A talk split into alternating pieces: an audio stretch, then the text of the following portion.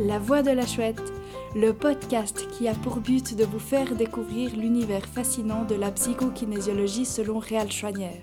Je suis Lise Jean-Bourquin, je suis psychokinésiologue indépendante et je me réjouis de partager avec vous des outils concrets et efficaces pour faire la paix avec vos émotions, pour apaiser le flux de vos pensées et pour agir au quotidien avec toujours plus de conscience. Aujourd'hui, dans la voix de la chouette, j'ai envie de vous parler de la patience. La patience est une valeur centrale de la psychokinésiologie selon Réal Chouanière. Or, ce que j'observe aujourd'hui, c'est que notre rythme de vie, notre société, a plutôt tendance à soutenir une cadence effrénée plutôt qu'à apprendre à ralentir et à retrouver le calme à l'intérieur. Bien entendu, nous n'allons pas pouvoir changer du tout au tout notre mode de vie. Néanmoins, si chacun fait le choix d'installer de temps en temps le calme à l'intérieur, on va pouvoir augmenter notre adaptabilité, augmenter notre résistance au stress, augmenter notre faculté à rester apaisé à l'intérieur, même quand tout autour de nous s'agite. Il serait bien plus facile de parler d'impatience J'entends plutôt autour de moi des gens qui se qualifient d'impatients, de réactifs, d'impulsifs, et force est de constater que quand on est chahuté parce que la vie met sur notre chemin, nous avons cette tendance naturelle, instinctive, à réagir instantanément à ce qui se présente. Nous allons voir ensemble qu'il est possible, avec de l'entraînement, de faire trois pas de recul, de prendre juste un temps pour apaiser le flux des pensées qui est incessant, de sortir peut-être du tout tout de suite qui est, par ailleurs, des fois fort pratique. Bref, vous l'aurez compris, aujourd'hui, on va remettre en question un petit peu des croyances, on va trouver des astuces ensemble, je vais vous proposer des outils pour pouvoir peu à peu vous entraîner à cette capacité à faire le calme à l'intérieur de vous. Allez, c'est parti Observons un moment le monde qui nous entoure. Tous les progrès technologiques des dernières années ont été réfléchis et pensés pour nous faire gagner du temps, gagner en productivité, gagner en énergie. Je vais pas vous mentir, je suis très contente de pouvoir faire la lessive dans ma buanderie bien au chaud dans ma maison, plutôt que d'aller à la fontaine du village ou à la rivière pour laver euh, le linge des cinq membres de la famille. Néanmoins, ce que j'observe, c'est que nous sommes sans cesse en train d'accélérer, sans cesse en train de réfléchir pour pouvoir être plus performants en double tâche, par exemple, pour pouvoir optimiser le temps qu'on a à disposition, pour pouvoir euh, faire vite quelque chose pendant qu'une autre chose se fait toute seule, pour pouvoir organiser notre temps de manière à pouvoir être encore plus performant.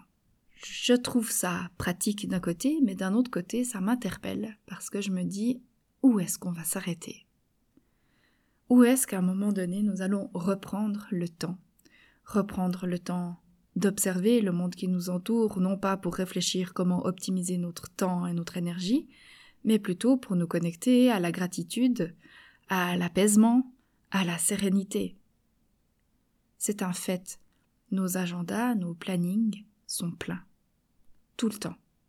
Et s'il y a une machine hautement performante, qui ne s'arrête jamais, et qui a une cadence encore plus soutenue et encore plus effrénée que ce qu'on peut Imaginez, c'est notre machine intérieure qui s'appelle le cerveau. Et nous allons voir ensemble dans ce podcast que notre cerveau, avec ses plus de 60 000 pensées automatiques par jour, rappelons-le, peut bien entendu nous aider, hein, on va pas dire qu'on n'a pas besoin de notre cerveau, mais peut aussi nous causer du tort. Nous allons voir ensemble que quand la machine infernale, pensée inconfortable, émotion inconfortable est lancée, c'est un jeu de ping-pong qui ne s'arrête rarement, sauf si on en fait le choix. Avant toute chose, j'aimerais que vous puissiez prendre un temps, que vous puissiez faire le choix, là maintenant, de vous arrêter, de faire stop, et de pouvoir mettre sur papier, ou disons juste imaginer, toutes les croyances et toutes les pensées que vous associez au mot patience. Peut-être que certains d'entre vous vont associer le mot patience à l'attente, au fait d'attendre quelque chose qui tarde à arriver. C'est cette attente qu'on a, par exemple, quand on arrive à la poste et puis qu'on tire le ticket numéro 157 et qu'on n'en est qu'au 114. C'est peut-être cette attente qu'il nous faut euh, contenir, ces émotions inconfortables qu'on peut ressentir quand on appelle euh, une institution administrative, par exemple, et qu'on nous fait patienter avec une musique nargante au téléphone euh, assez interminable généralement. Peut-être que certains d'entre vous associent, tout comme moi je l'ai fait au début, la patience au fait de mettre un couvercle sur les émotions inconfortables. Comme si on décidait de manière très rigide, figée, un peu dans la résistance, de mettre un couvercle sur euh, notre colère, par exemple, quand euh, un de nos enfants est en train gentiment, mais sûrement, de nous pousser à bout, et qui va mettre une goutte d'eau dans le vase, deux gouttes d'eau dans le vase, trois gouttes d'eau dans le vase, et, ça continue, et on va se dire, ben, je prends sur moi, je prends sur moi, je prends sur moi, et je suis patiente, et je suis patiente, et je suis patiente jusqu'au moment où le vase déborde pour souvent une pécadille, et où on va en venir à exploser. Donc la patience dans le sens je prends sur moi, je résiste à ce qui est inconfortable. On peut aussi associer le mot patience à une forme d'inactivité, une forme d'ennui, de lenteur, de paresse. Et Dieu sait que ça peut être insupportable pour les gens qui aiment, tout comme moi, être actifs et que ça avance et qu'on puisse aller là où on a envie d'aller sans faire quinze mille détours. Cependant, j'ai envie là de faire une petite allusion à la métaphore du bambou, qui nous dit que c'est pas parce que l'on ne voit rien qu'il ne se passe rien. Cette fameuse métaphore du bambou explique qu'il existe une plante en Asie que l'on sème, et dès le moment où on plante la graine jusqu'au moment où le bambou sort de terre, cela met plusieurs années, cinq selon mes souvenirs. Ou, durant cinq ans, on ne voit rien. Mais où Durant ces cinq ans, la graine se prépare, se renforce, jusqu'au moment où elle peut sortir de terre et pousser de plusieurs mètres en très peu de temps. Ce n'est pas parce qu'on ne voit rien qu'il ne se passe rien. Notre cerveau est une machine extraordinaire qui nous pousse à faire des merveilles au quotidien. C'est une machine qui ne s'arrête jamais. Le flux de nos pensées ne s'arrête jamais. En prendre conscience nous permet de percevoir peut-être la charge mentale qui se trouve à l'intérieur de nous, de voir à quel point on tourne en rond parfois sur les mêmes réflexions, les mêmes cogitations. Ça nous permet d'observer aussi la nature des pensées qui nous font du bien, qui nous aident, qui nous poussent à avancer vers quelque chose qui nous convient mieux ou qui nous convient tout court, plutôt que de rester ancré et figé dans un schéma qui ne nous convient pas et qui nous fait mal. Pour pousser encore plus loin, nous partons du principe que tout part d'une pensée. Toute réaction émotionnelle tient son origine dans notre tête, dans notre mental. Et Dieu sait à quel point c'est difficile quand on est pris dans l'engrenage, dans cette roue infernale de la pensée inconfortable qui génère une émotion douloureuse, qui génère à nouveau une pensée inconfortable, qui va alimenter une émotion inconfortable, etc., etc.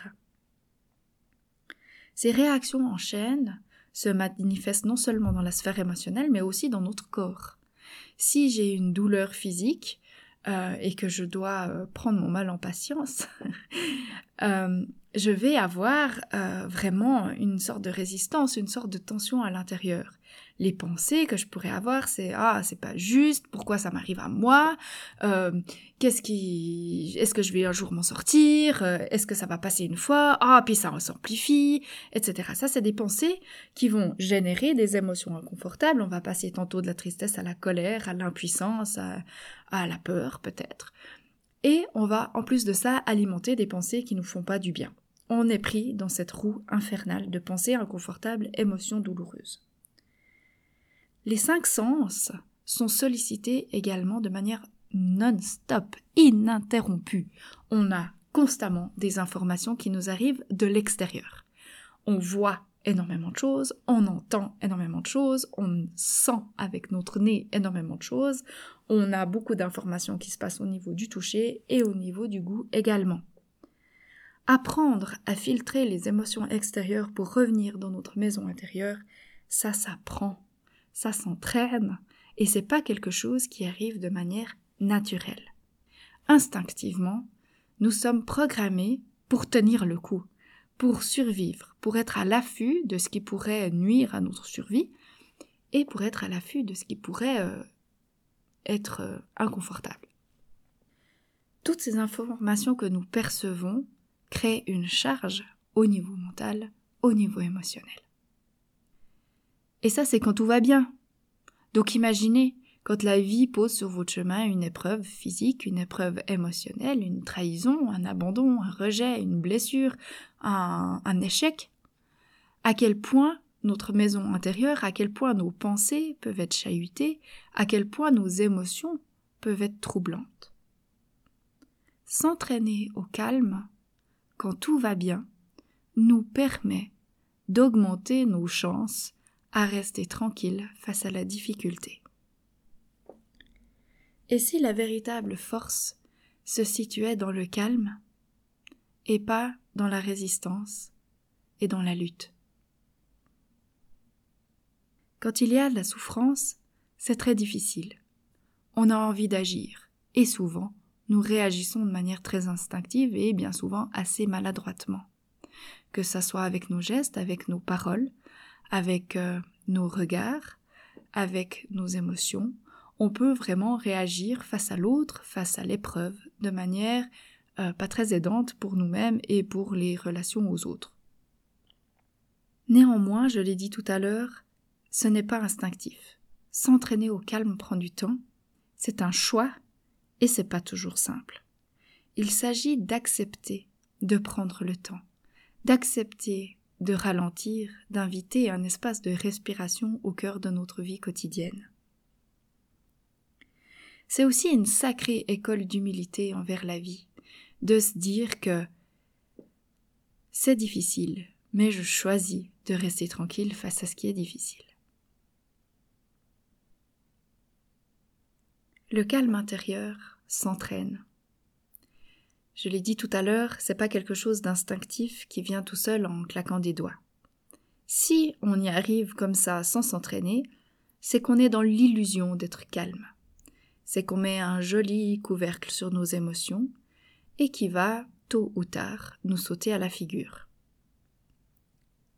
Il ne s'agit pas de faire le poing dans sa poche en serrant les dents avant d'exploser, mais il s'agit d'accueillir les bras ouverts l'émotion qui se manifeste, de prendre soin de cette émotion et de choisir en toute conscience de rester tranquille face à ce qui se passe. Et Dieu sait que c'est compliqué par rapport aux difficultés qu'on vit. Bien sûr qu'il sera plus facile de s'entraîner à rester tranquille face à une petite musique nargante au téléphone, plutôt qu'à un enfant qui tire sur la corde depuis le début de la journée. Bien sûr qu'il sera beaucoup plus facile de rester calme et tranquille face à une attente à la poste qui n'engage que nous, plutôt que de rester tranquille face à un deuil, face à une douleur physique qui est quasi insurmontable. Néanmoins, prendre conscience que l'on a un champ d'action, un pouvoir sur nos pensées et sur notre état intérieur, permet d'endosser la responsabilité de notre maison intérieure et de notre ambiance à l'intérieur de nous. Peut-être qu'au lieu d'accuser la terre entière de tous les maux que nous traversons, nous allons pouvoir reprendre la responsabilité et redevenir acteurs de notre monde intérieur. Et bien entendu, ça va être différent que d'être acteur et d'agir vers l'extérieur en mode impulsivité, réactivité, mais nous allons redevenir actifs à l'intérieur de nous, même si c'est pour choisir de s'apaiser et de rester tranquille. Nous avons à redevenir humbles par rapport au calme intérieur, par rapport à nos pensées. C'est vraiment pas simple de s'entraîner et à l'image d'un capitaine qui apprend à naviguer, nous allons nous entraîner lorsque tout va bien et pas lorsque la tempête fait rage à l'extérieur. C'est impossible c'est impossible de choisir véritablement de rester tranquille pour la première fois lorsque la tempête fait rage à l'extérieur.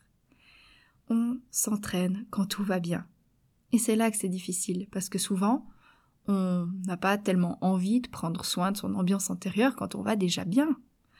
À la même image, finalement, que la médecine, qui va s'occuper du symptôme quand il est là, plutôt que de soigner la santé quand elle va bien.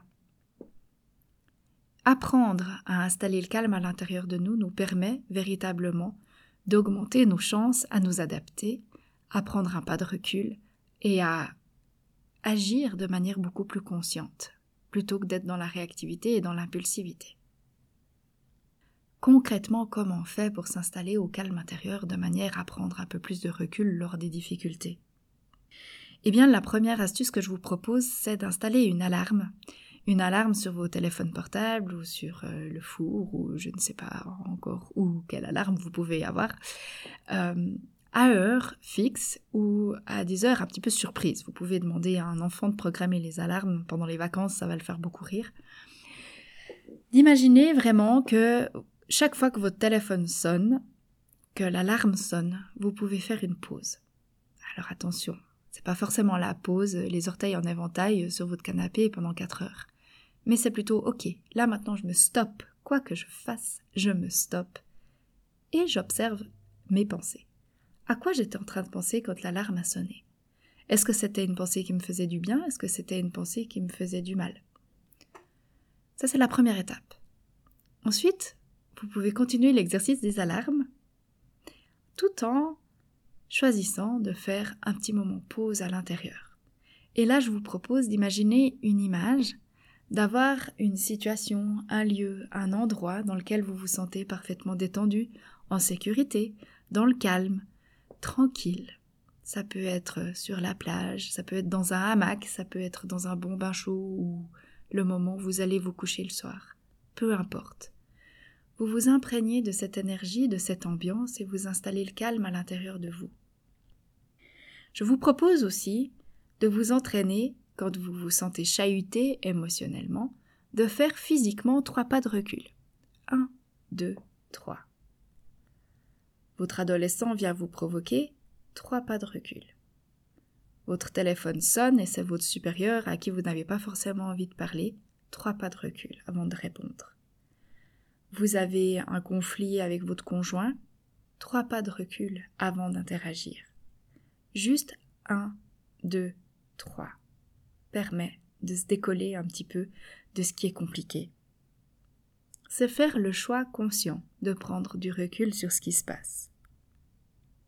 Bien entendu, la cohérence cardiaque a fait ses preuves au niveau scientifique pour montrer à quel point ça permettait au cœur, à notre système nerveux autonome, de s'adapter plus facilement aux situations de stress si on fait de la cohérence cardiaque trois fois par jour durant cinq minutes.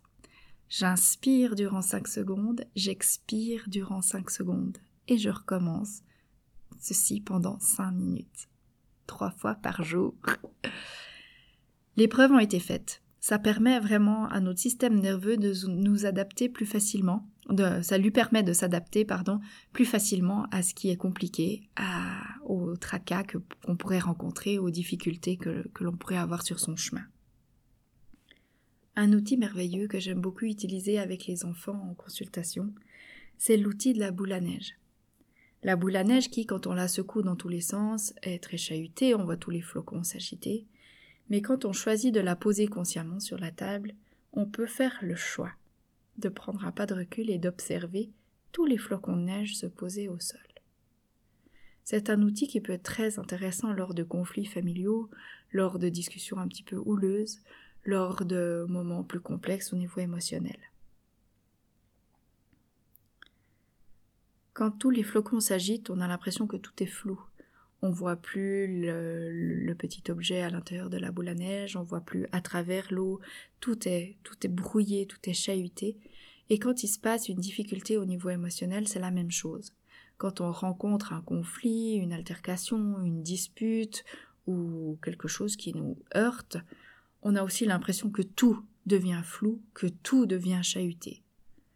Quand on fait le choix d'observer les choses se déposer, on fait le choix d'être calme et tranquille face à ce qui se passe.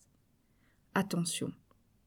Ça ne veut pas dire que l'on va devenir une carpette, se laisser faire et observer de manière passive. C'est juste qu'on va prendre le temps de laisser les choses s'apaiser avant de faire nos choix, avant de prendre une décision, avant de parler, avant de répondre à la personne qui nous a attaqués. Ainsi, en répondant depuis la posture d'un état intérieur tranquille, nous allons être beaucoup plus cohérents, nous allons être respectueux, adéquats. Et quand je dis respectueux, c'est respectueux de l'autre, c'est clair, mais respectueux de nous aussi. On va pouvoir défendre nos valeurs, défendre notre territoire, poser nos limites de manière beaucoup plus consciente et beaucoup plus alignée. il y a encore un outil dont j'aimerais vous parler aujourd'hui, qui est l'outil de la méditation. La méditation, elle est connue depuis la nuit des temps, souvent associée à la vie spirituelle, à la religion. Elle est au cœur de, mouvements d'introspection depuis la nuit des temps, vraiment depuis l'histoire de l'être humain. Apprendre à méditer, c'est pas facile, parce que je vous l'ai dit tout à l'heure, notre cerveau, il n'a pas l'habitude d'essayer de filtrer les informations extérieures, il n'a pas l'habitude de revenir à lui, de revenir à l'intérieur en mode introspection. Le cerveau n'est pas trop habitué à ça et au début il aime pas trop. Au début il va un petit peu se révolter, les pensées vont partir encore plus dans tous les sens. Je connais un bon nombre de personnes qui n'arrivent pas à s'endormir par exemple sans écouter de la musique ou sans se distraire. C'est quelque chose qui m'interpelle beaucoup. Comment faire pour aider l'être humain à apprendre à apaiser le flux de ses pensées, à faire le choix de, de mettre au repos un tout petit moment son cerveau? Méditer, c'est pas pour enlever les problèmes, mais c'est pour éviter qu'ils prennent toute la place. Cette jolie phrase de Christophe André, une référence en matière de méditation et de psychologie, nous permet vraiment de voir qu'il ne s'agit pas là d'une stratégie pour régler les problèmes, mais d'une stratégie pour nous aider à être plus centrés, plus alignés par rapport à ce qu'on peut vivre à l'extérieur. Par rapport à une difficulté, accepter de prendre le temps est quelque chose qui, en tout cas pour moi, est très difficile. On aurait envie, d'utiliser les outils et pouf, c'est réglé, on passe à autre chose. Non. Des fois, il faut juste se laisser la possibilité d'expérimenter, la possibilité de traverser la vague avec le temps que ça prendra. Et on n'est pas toujours en mesure de pouvoir contrôler le temps que ça prend pour que une émotion puisse s'apaiser, pour que une difficulté puisse être surmontée. Et c'est là une véritable école d'humilité j'ai vécu un été assez compliqué, où pour moi émotionnellement c'était euh, vraiment les montagnes russes. Euh, il s'est rien passé de grave, hein. juste dans un mood un petit peu moins aligné que d'habitude. Et pour moi c'était insupportable de me dire qu'avec tous les outils que j'avais, toutes les connaissances que j'avais, je puisse retomber là-dedans et retomber là-dedans aussi longtemps. J'avais envie de me dire oui c'est bon, j'accueille ma frustration, j'accueille ma colère et j'avance et je fais autre chose. Et non, accepter que le processus prenne du temps, accepter de faire cette expérience de la difficulté sans être dans la résistance, sans être dans la lutte, mais dans l'ouverture, c'est quelque chose qui est vraiment très difficile. Peut-être qu'il s'agit là de ma motivation à faire ce podcast, aujourd'hui sur le calme et sur la patience.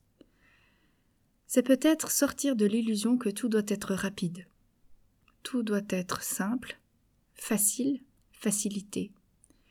Et peut-être d'accepter que parfois c'est difficile, que parfois ça semble insurmontable. Mais qui dit patience dit aussi confiance. Je ne sais pas quand, ni comment ça va aller mieux, mais je peux rester tranquille dans la confiance que je vais trouver la solution.